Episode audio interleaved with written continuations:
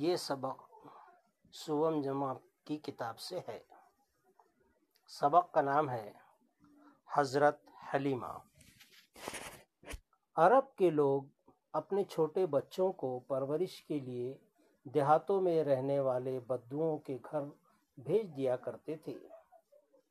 بدو عورتیں ان بچوں کو دودھ پلاتی اور ان کی دیکھ بھال کرتی تھیں۔ غریب عورتوں کے لیے روزی کمانے کا یہ ایک ذریعہ تھا۔ بی بی حلیمہ بھی بچوں کو دودھ پلانے کا کام کرتی تھی۔ وہ ہمارے پیارے رسول حضرت محمد صلی اللہ علیہ وسلم کی دایا تھیں۔ انہوں نے آپ صلی اللہ علیہ وسلم کو دودھ پلایا تھا۔ اس لیے انہیں دائی حلیمہ بھی کہتے ہیں۔ بی بی حلیمہ کے شوہر کا نام حارث تھا۔ وہ ایک غریب آدمی تھے۔ اس لیے بی بی حلیمہ محنت مزدوری میں اپنے شوہر کا ہاتھ بٹاتی ہیں۔ ایک مرتبہ بی بی حلیمہ کے گاؤں کی چند عورتیں دودھ پینے والے بچوں کی تلاش میں مکہ پہنچی۔ بی بی حلیمہ بھی اپنے چھوٹے بچے اور شوہر کے ساتھ اس قافلے میں شامل تھیں۔ سواری کے لیے ان کے پاس ایک کمزور اونٹنی تھی۔ جو قافلے میں سب سے پیچھے رہ جاتی۔ بڑی مشکل سے وہ مکہ پہنچے۔ ہمارے رسول صلی اللہ علیہ وسلم کی والدہ حضرت آمنہ حضور صلی اللہ علیہ وسلم کو کسی دایا کے سپرد کرنا چاہتی تھیں۔ مگر جب پتہ چلا کہ آپ صلی اللہ علیہ وسلم یتیم ہیں، تو عورتیں آپ صلی اللہ علیہ وسلم کو لینے سے انکار کر دیتی۔ بی بی حلیمہ کمزور اور غریب تھیں۔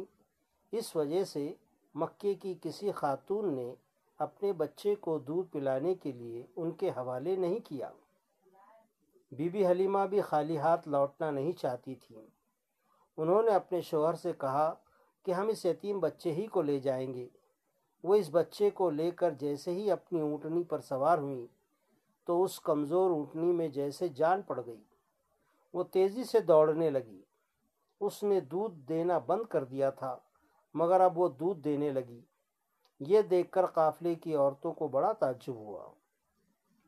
بی بی حلیمہ حضرت محمد صلی اللہ علیہ وسلم کا بہت خیال رکھتی تھی۔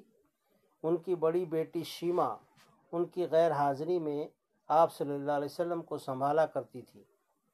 چار پانچ برس کی عمر میں بی بی حلیمہ نے حضرت محمد صلی اللہ علیہ وسلم کو ان کی والدہ کے پاس لوٹا دیا۔ اب آپ صلی اللہ علیہ وسلم اپنی والدہ کے ساتھ رہنے لگے۔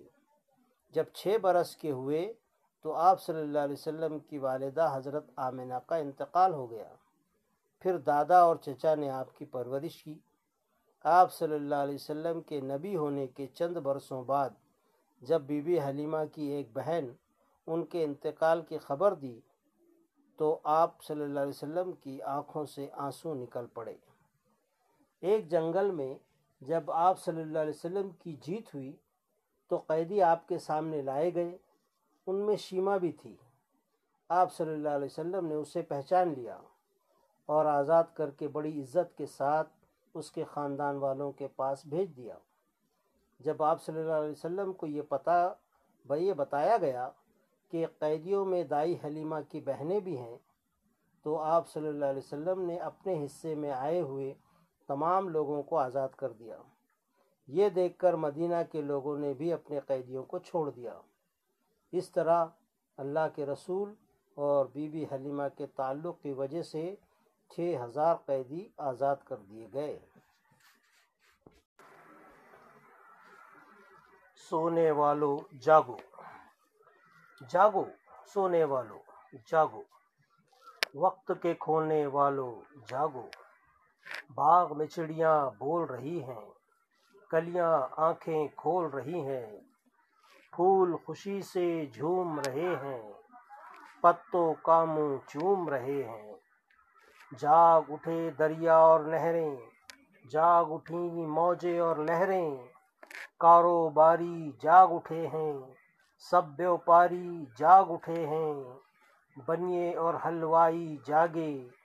بابو جاگے، نائی جاگے، منڈی کے مزدور بھی جاگے، دوڑ رہے ہیں پیچھے آگے، ساری دنیا جاگ رہی ہے، کام کی جانب بھاگ رہی ہے۔